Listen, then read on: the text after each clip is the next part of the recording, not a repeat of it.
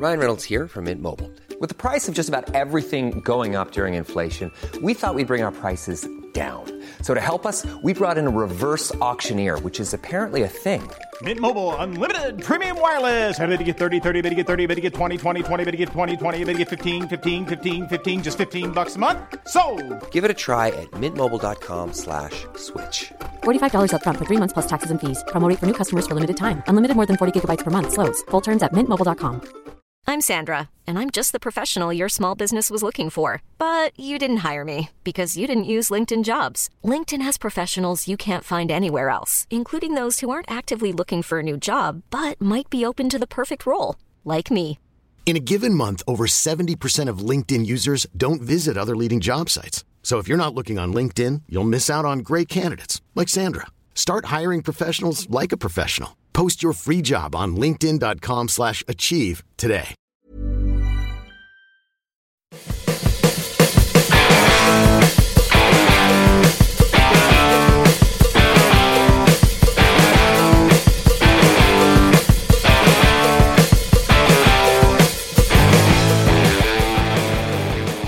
Hello and welcome to this Patreon exclusive episode of the Guitar Nerds podcast. I'm your host Mark Packham. Who is with me?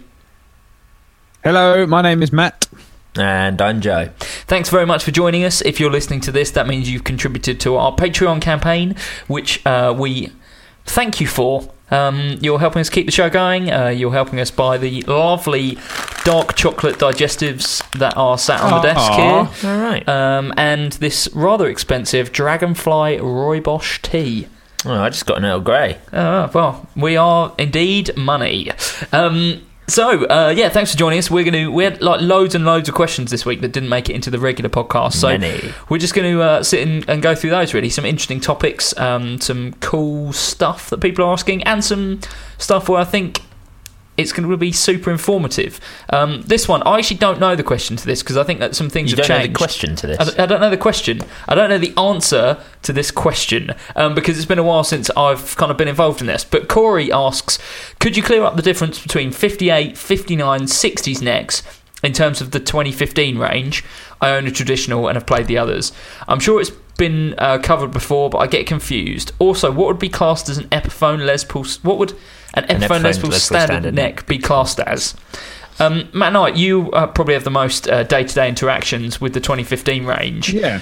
None of them are really, if we're talking about the standard 2015s, they're not really 58, 59, or 60s, are they? No, no, so 'cause I they're think all really wide. They're Yeah. all like seven Yeah, string. Well, they're all the same neck. width, but the actual curve of the back of the neck is different depending on the model that you go for. So, like the traditional, they call the XL neck, so well rounded and sort of slightly, but the width is the same. So the width will be the same on the studio. Uh, it's just that they put like a, a, a different neck curve on. Um, between 58, 59, and 60, as you go up in years on custom ranges, they generally get slimmer. Because I suppose really he's listing three different types of necks. He's listing a traditional custom shop style neck, uh, i.e., 58, 59, then standard 2015s, and then an Epiphone. But then Epiphones are like a different neck shape in their own right altogether. I suppose that with Epiphones, they're just going for a traditional rounded profile, but it's not necessarily like a custom profile neck. I always thought suppose they were just a bit 60s, the Epiphone ones. yeah, I, I suppose the thing is, is that you know they want to keep traditional neck profiles on custom shops only because they want people who want a custom shop to go out and who want those neck profiles to go out and buy a custom shop. Whereas if you want something similar, you go out and buy a traditional, and if you don't have that much sort of money, you go out and buy like uh, an Epiphone Les Paul Standard, which will give you the next closest thing. Um, It's on but the it's Epiphone- difficult because with necks they're all so different, aren't they? Well, on the Epiphone, I guess they've just gone for generic Les Paul neck. It's like Yeah, a chunky mahogany neck. Um, whereas, like you say, when you get to the custom shop, they get more specific. And the way that they're branding the 2015 range and the way they're designing it is they're they're not classic. You know, even though there's a model called the traditional and there's a model called the classic. Still, is there still a classic in the 2015 range? Um, um, so it's LPM Studio uh, deluxe, traditional, standard. Right. Okay. Uh, Don't forget the less. What's in there. The Les Paul. Yeah. Um, but they're um. they're- Oh, and got the the junior, the double cut, and the Les Paul. Yeah. Yeah, yeah. So they're um, they're basically saying these guitars have the 2015 neck. It's a modern neck that's different to things that we've done in the past. This is where we feel the direction of Les Paul necks should be going. Um, so yeah, they're not really comparable. Really, they're they're flat and wide, I guess. Mm. So yeah, I, I, suppose that's. Yeah, it's it's they're all they're all that same sort of like I say they're all that same sort of width, but it's just the actual what they call the profile, the the back of the neck that, that is different. Oh, and they do do a classic. Um, I completely forgot about that. Of course they do. That's the cheap. It's slightly cheaper than the deluxes. yeah, Um, neck profile on those, yeah, is the slim taper, like the '60s neck profile. Um, and then on the standard, I think they just put like a rounded profile, if I remember correctly. Um, what do they call that one? Yeah, slim, slim taper, uh, asymmetrical, so slightly rounded more on the treble side. So, Cole says, What's your opinion on drive pedal order? I have a DOD Preamp 250, an Ibanez TS9DX, a Mojo Mojo, and an SD1.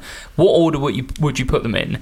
Also, where would you put an EQ pedal, uh, Boss G7, in your chain? Great pedal. My other pedals are the drives mentioned above, the CH1 chorus, a Hall of Fame, flashback delay, and a viscous vibe. Uh, I mostly use the EQ for a mid boost. So um, basically, where I mean, let's, let's speak in kind of um, sort of generic terms here, because we could get bogged down in Cole's uh, specifics of his pedal board.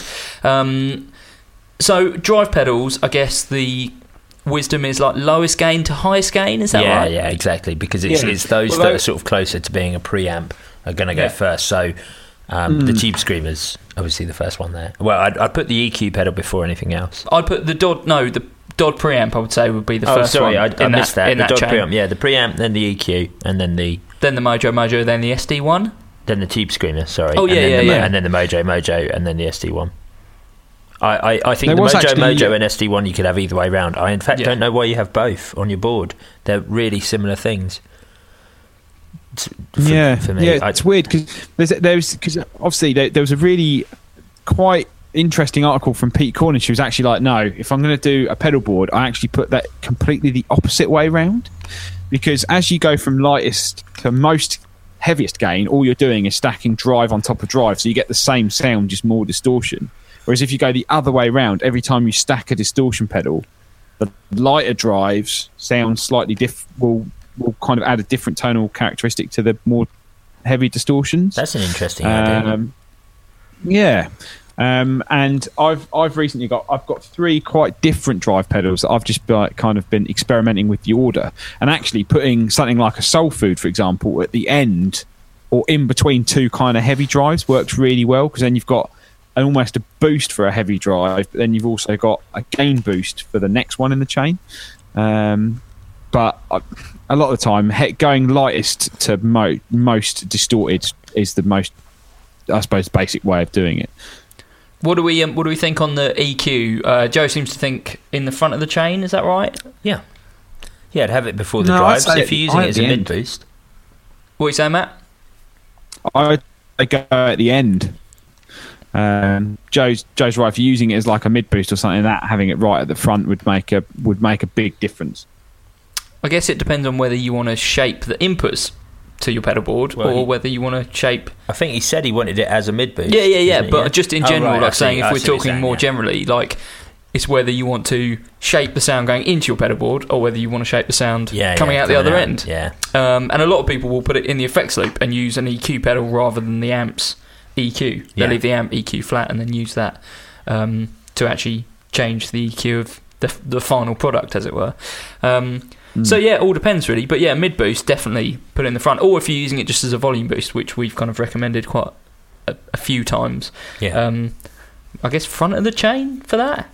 uh, yeah. Yeah. Of yeah, course. put it before everything else. Yeah. Um, so what should we do next? Okay, uh, this is one that I've not I have no insight on at all because I've not actually seen one in the wild. Sean says the trio What am I missing? I know several people that have got them and rave about them. Got one yesterday, and I'm just not getting how it's any improvement over just downloading backing tracks.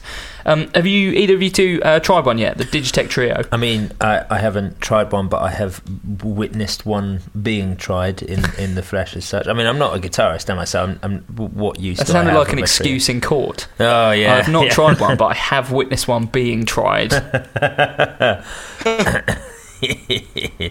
of pedal dogging. Um, Pogging. um, no, I, I'm the, I'm the same. I have maybe I should see if I can plug one in and, and maybe give my account on it uh, next week. But yeah, I've I don't know because all the video I, when I'm I first so heard about the product, I was like, yeah, it's just I, d- I don't I- know. I don't get what it's given. I, I like. I, I know it's it's the idea of a backing track that can work around your playing and stuff like that. Yeah, that, that that's cool. I, I guess, and I understand if it's it's kind of a replacement for people. If you you know if you Yeah. want to have a jam, and so as maybe a learning tool, it's slightly more dynamic than backing tracks. I don't know if I'd want to pay that. I don't know how much they how much they cost. Uh, they're like 150 quid. I don't like know if I want to pay 150 150 quid for something when it is so similar to backing tracks, which you can get for free off of YouTube. You know, I don't Yeah. know. It's naughty. Yeah, I, I just don't know if, if, if I'd want to invest that sort of money in the trio. I mean, I must be missing something, as um, as is was it Sean? Yeah, uh, Uh, yes. Yeah, um, as is Sean. We must be mi- missing something, mate, because they are they are sold out in all the UK Yeah. guitar shops. Every Uh, time they get some in, they just go straight out the door. It, it's like that other product, the Beat Buddy. Have you seen that? Yeah, Which I've is seen just them. the drum machine. Yeah. Um, and I've seen some pretty good demos of that where you've actually got like different fills and things like that, and it, it seems really good. But I'm just thinking, almost wouldn't it be a little bit just limited because the the dynamic of the whole performance and what the trio gives you is just going to be a bit sort of flat. Um, I, I just don't know. I, I really, I'm, I'm, I think I'm in the same boat as as Joe said. It's just like I must be missing something. I just probably just need to plug one in and and have a go. Really. For me, I think the trio the trio is definitely more appealing than the Beat Buddy because the way I would use it is like, okay, I want to write a song or work on a part or something, um, and I don't necessarily have time to sit down and program drums. Um, like at the moment, I'm kind of gearing up to do some more music and do a new album and stuff, um, and all the songs are like written. The thing I can't bring myself to do before I like meet up with the band is program some drum tracks and stuff. I just can't get the energy to do it. So the trio for me, Yeah. if I could just play my guitar and then it f- basically fills in the rest for me, that's completely ideal. I'd never use it for performance. I understand why people would. You know, if you're playing in like a restaurant or like you're just doing Even like, a busking tool for instrumental buskers, it's quite completely useful. yeah because it means you mm. don't have to like sit and program any backing tracks but you can tailor them to what you want obviously if you're just downloading backing tracks then they're set whereas the trio like works around your playing basically so i can see the point of it but for me it's like do i want to spend 150 quid on the fact that i'm lazy to not program any drums and i'll probably end up getting worse results like Yeah. it definitely won't do exactly what i want it to do It's going to take you a long time to make back that money busking. well, I won't be doing any busking. No, yeah. I'll be, you know, jetting around the world playing sold out arenas. Of course. Uh, no, I won't. Um, but uh, yeah, the, the trio is it's an interesting thing. I think as a kind of first attempt, it's actually worked out quite well. Because normally we get these things, we see a video of it, uh, for example, the uh, Miku pedal, and we're like, that is going to be amazing, game changer. Um, and then sometimes, maybe in the case of the Miku, things don't quite work out as we uh, we planned. But the trio so far, Yeah. people who are into it seem to be really into it. Like it functions very, very well indeed, which is quite. Yeah. It's quite technically difficult, I guess, like to build like a, um, like a workstation, you know, for making backing tracks and stuff in a guitar pedal, and it's generating it itself. It seems pretty incredible for 150 quid actually yeah. um, but not to everyone's taste. So, um, Gavin asks if you could meet any guitarist, alive or dead, and ask them one question, even to get their secret tone combination or string gauge, what would it be? Joe Branton. Oh, no, no, no. Go to Matt Knight. You always go to Matt Knight. Oh no, don't go to me. I don't know. Oh, I didn't read this Um, question. I can't even see. it Actually, here. actually, I tell you what, I reckon George Harrison, like late '60s era Beatles, when he had that wicked, uh, wicked beard, and then just be like, just sit down in Abbey Road and just like, just play guitar with him, and just like, just be like, yeah, you're the best, you're the actual best. He uh, he's pretty cool around that time, isn't he?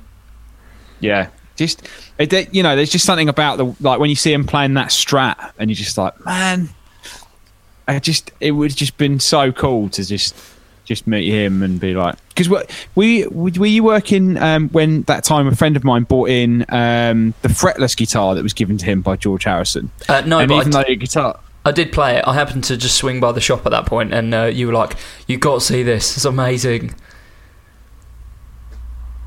Sorry, you cut out a bit there, Mark. oh yeah, yeah. No, you, I was just saying that you popped in and said like, "Oh, you've got to play this guitar. It's, it's absolutely amazing." it was just like it's the weirdest electric, but you're just playing it, going, "This was George Harrison's guitar. This is just like amazing."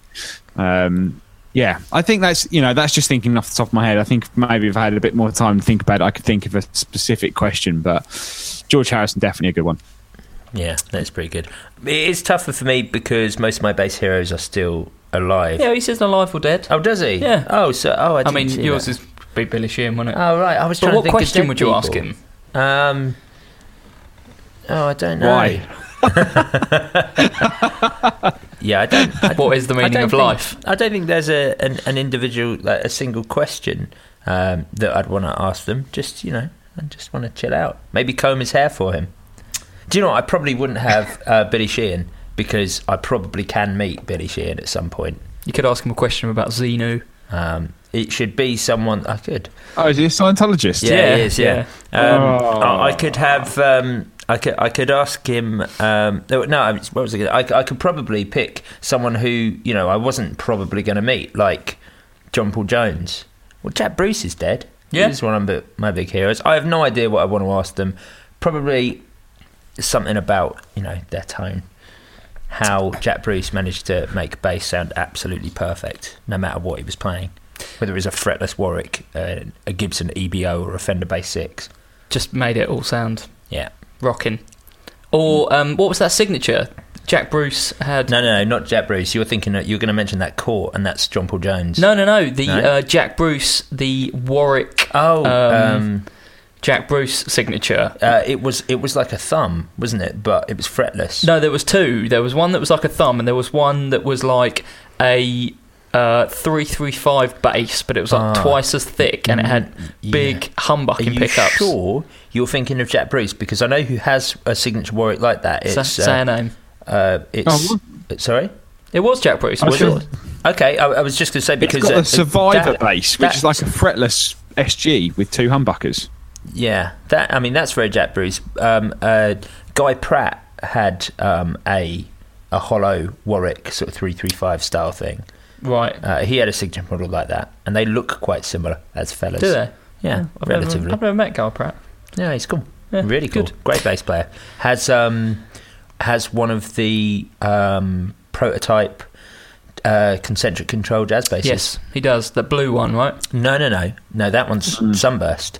He also has a um, a Burgundy Mist jazz bass, That's the one I'm also thinking of. concentric, and it's one of the only. It's one of like ten Burgundy Mist concentric control jazz basses in existence. But he also has a Sunburst, like original prototype jazz bass that was a gift, a wedding gift from um, what's his name from Pink Floyd. Roger Waters. No, the one whose daughter died married. David Gilmour. David Gilmour. Thank you. Right. Um, I'd quite like Ryan Reynolds here from Mint Mobile. With the price of just about everything going up during inflation, we thought we'd bring our prices down. So to help us, we brought in a reverse auctioneer, which is apparently a thing. Mint Mobile unlimited premium wireless. Have to get 30, 30, bit to get 30, bit to get 20, 20, 20, bit to get 20, 20, bit to get 15, 15, 15, 15 just 15 bucks a month. So, Give it a try at mintmobile.com slash switch. $45 upfront for three months plus taxes and fees. Promo rate for new customers for limited time. Unlimited more than 40 gigabytes per month. Slows. Full terms at mintmobile.com. Hiring for your small business? If you're not looking for professionals on LinkedIn, you're looking in the wrong place. That's like looking for your car keys in a fish tank. LinkedIn helps you hire professionals you can't find anywhere else, even those who aren't actively searching for a new job but might be open to the perfect role. In a given month, over 70% of LinkedIn users don't even visit other leading job sites. So start looking in the right place. With LinkedIn, you can hire professionals like a professional. Post your free job on linkedin.com slash achieve today. Since 2013, Bombas has donated over 100 million socks, underwear, and T-shirts to those facing homelessness. If we counted those on air, this ad would last over 1,157 days. But if we counted the time it takes to make a donation possible, it would take just a few clicks. Because every time you make a purchase, Bombas donates an item to someone who needs it. Go to bombas.com slash ACAST and use code ACAST for 20% off your first purchase. That's bombas.com slash ACAST, code ACAST. To meet a guitar player called John Jughead Pierson, who uh, was the original guitar player in Screeching Weasel, who are probably my favourite band ever, uh, up there with the Beatles for me. Um, and I would like to ask him. Um, he has a really weird tone. Like my what, probably my favourite album ever is this album called My Brain Hurts by Screeching Weasel, and it has got this really weird. It's like super early nineties. I think it's ninety two. Um, it's got this weird like eighties punk rock guitar sound, but it's super melodic. Um, it's kind of rubbish in a really good way, and I always kind of like that about guitar players. I've been listening to a lot of um, like the Replacements this week. Do you guys know? Are you familiar with the Replacements? Mm, no. okay. Um, and what I'll tell you what, I watched that movie Adventureland this week. Have you seen that movie? Uh, Yeah. No. You've It's seen really- Yeah, yeah, it's a really good movie. Um, but the soundtrack's really good. It's set in like 1987, I think. Um, and there's loads of guitar stuff on there, and it's like stuff from like The Cure, who I don't normally like. Um, but there's like stuff from The Replacements, and there's some Husker Du on there.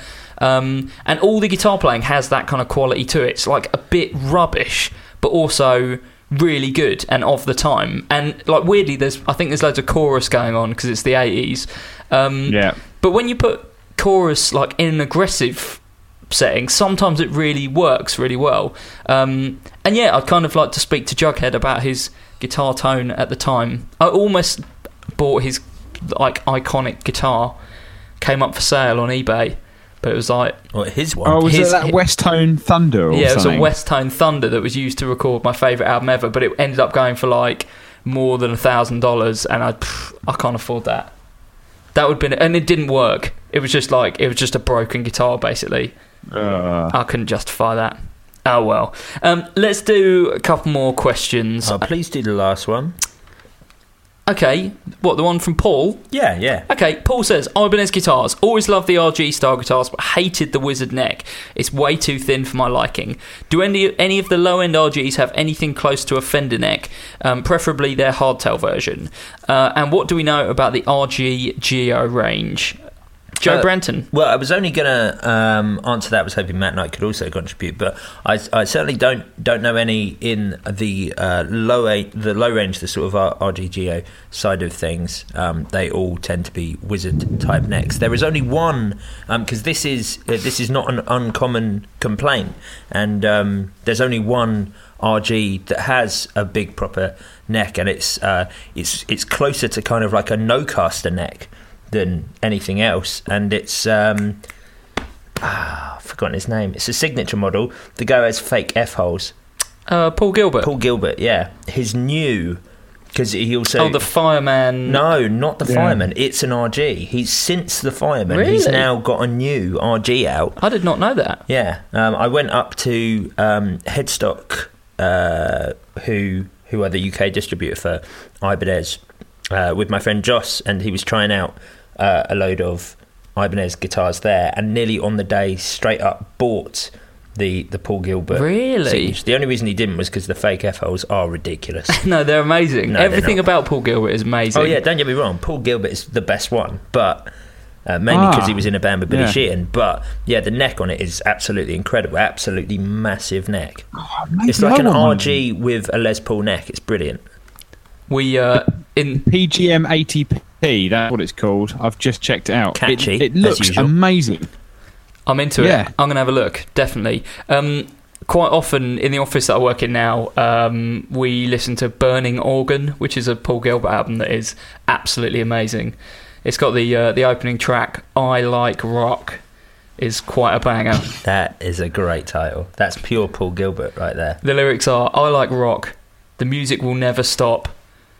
Give me electric shock, I like rock. Oh, yes, I want to play guitar every day. Yes, I want to play guitar every day.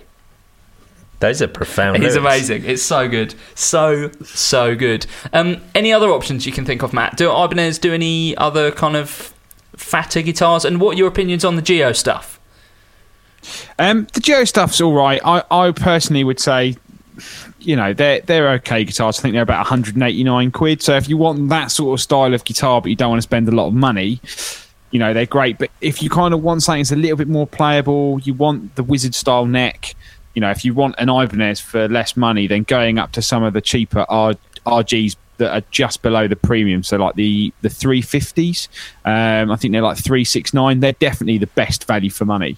Um, in terms of other guitars they do with a fatter neck, aren't there?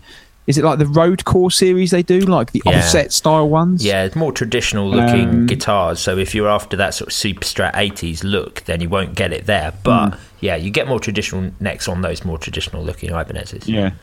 But um, I, I am really into this Paul Gilbert guitar. Strat Trem, Yeah. three DiMarzios, chunky neck. And that just looks amazing.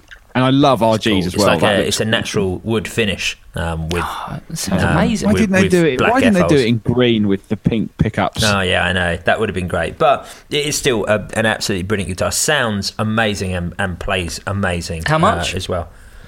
I think I thought they were about six hundred. Uh. I can't don't- remember. I- yeah, they're a premium, so they're not the um, super expensive ones. Um, They're not don't know. prestige. Let's, uh, no. I think they're going to be about 800 quid. Oh really? Oh, that much? Oh blimey! But yeah, they're, but they're still a- surprised, an yeah. absolutely brilliant guitar and a great investment. I mean, if you want a cheap RG, they do do. Um, They one of- do do. They do do. They do do. Um, a a. A, an RG with a leopard print scratch plate now, right at the entry level. It's black with a, a leopard print scratch plate. What is not to love about that? And that's, I think, sub 200 quid. That's one of the GIOs, isn't it? That's a GRG, I think. Yeah, yeah. Sweet stuff. Let's do one more question. Um, and I have some very specific thoughts on this, but I want to hear what you guys say first. Um, this is from James. James says, "Do you believe the quality of today's guitars, e.g., Fender, Gibson, etc., and basses, is lacking?" Oh, I'm glad you picked that one, actually. I saw that one earlier. Yeah. that would be a, a good. Um, let's just get your thoughts on it, Matt. Um, Your thoughts? Your thoughts. Let's get your thoughts on it, Matt. It's like a thought fart. um, Matt, can you give us a thought fart on this question? Um, yeah, I mean, without going on for ages and ages, I would say I think the quality of guitar building is better, but I suppose that there is the guitars in general market wide are so much more diluted that some cheaper brands out there maybe drag other brands down in terms of people in in people's mind. They think, oh, you know, guitars were never as good as they used to be because maybe they're not as handcrafted. But I've played some old guitars and they've been absolutely terrible. And I've played some old guitars like the uh, ES330 I played today, and they've they've been amazing. Um, but I've played some modern guitars like custom shops, uh, and even about some cheaper range guitars for like a couple of hundred quid, like some of the Squiers that are just incredible.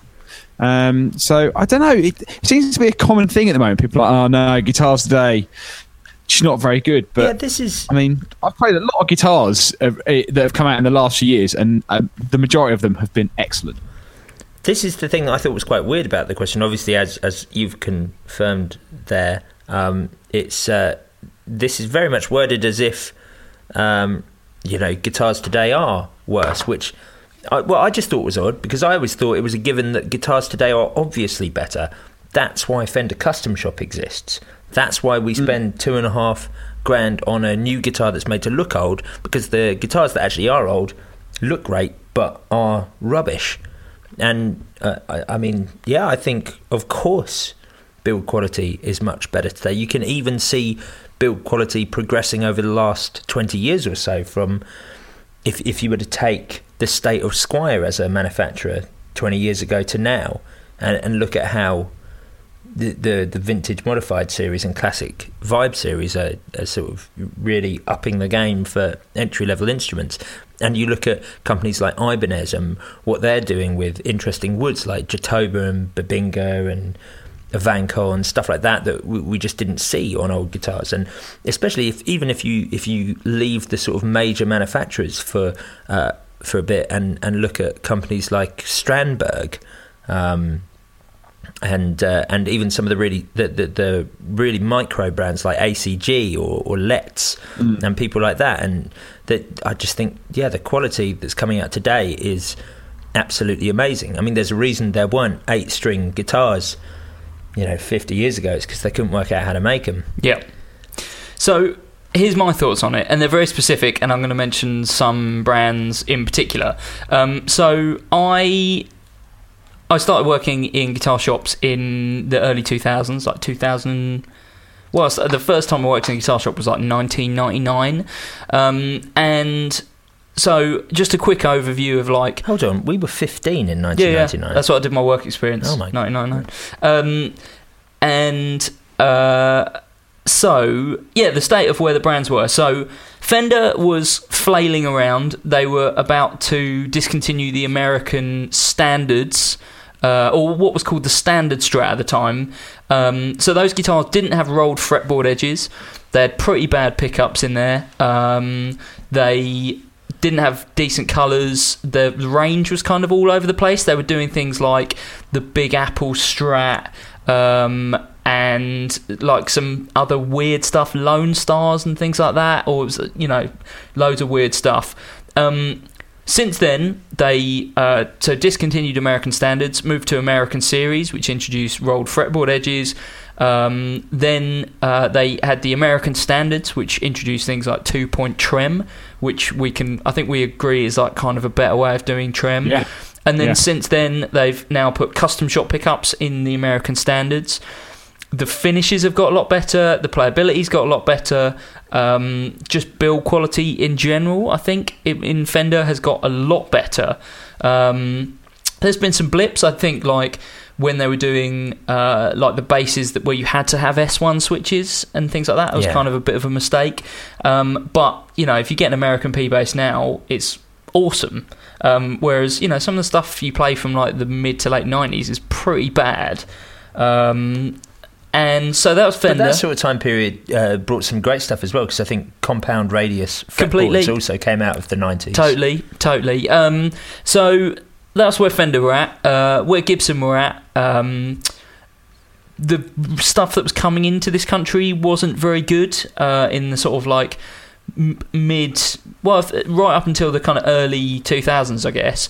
They had a huge jump in quality in 2002, um, and then again in 2008 when they, they messed around with the standards a little bit. Um, So, yeah, I mean, if you compare a Les Paul now, just if we're talking strictly like build quality and the kind of quality of just general quality of the stuff available, it is way better, better than when it was when I started. Um, and, you know, even 20 years ago, um, you know, whether it's as good as a 58, 59, 60 is kind of irrelevant, really, because you can't get those guitars. What you could get is a 90s Les Paul, and I would strongly advise you to buy something from the last maybe 10 years over something from the 90s.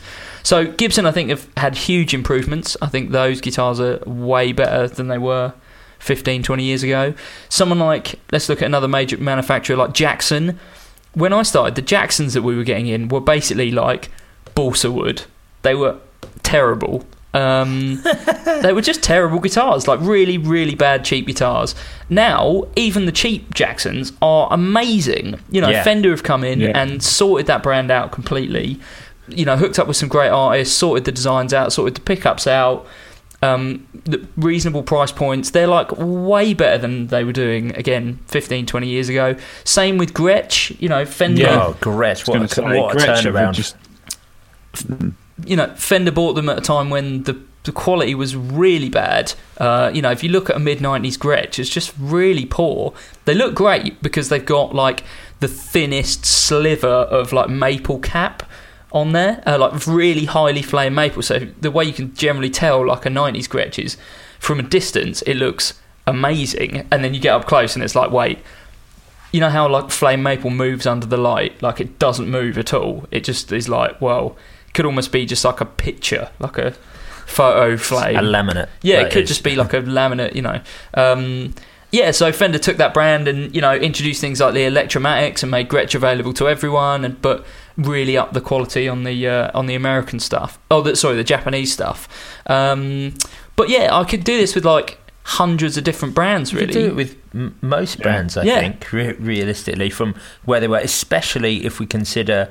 I mean, it's difficult because if we talk about the 50s and the 60s, yes, there were some amazing hand built instruments, but there is a gap in most guitar brands after the mid 70s. yeah, completely. And, and there is, I mean, oh, but there are some companies like Ibanez, for example, obviously, the RGs that came out in the 80s were amazing, but.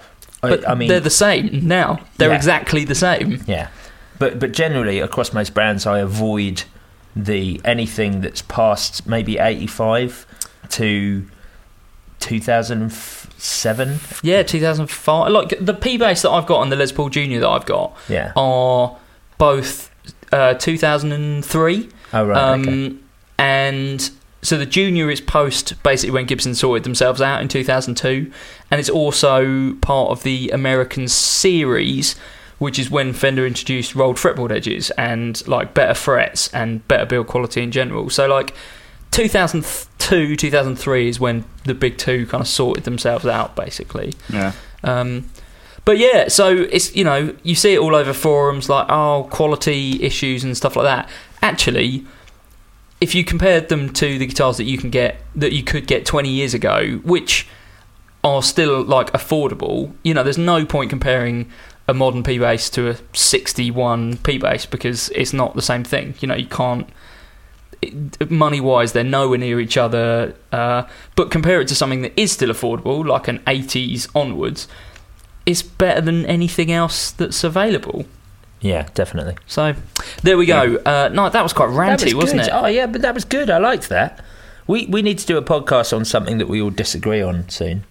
yeah I think that'd be good. joe branton's moustache My moustache is trimmed at the moment. It's the shortest it's ever been. Yeah still too long Only because I'm growing it back, and I needed to start from like ground zero.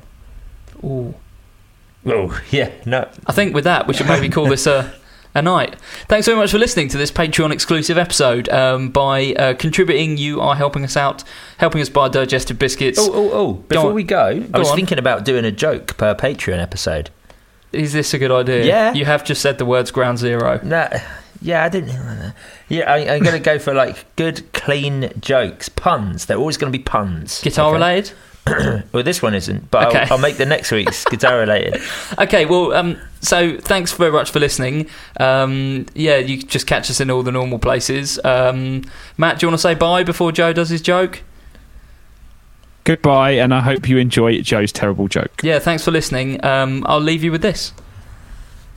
You can't run through a campsite. You can only ran because it's past tense.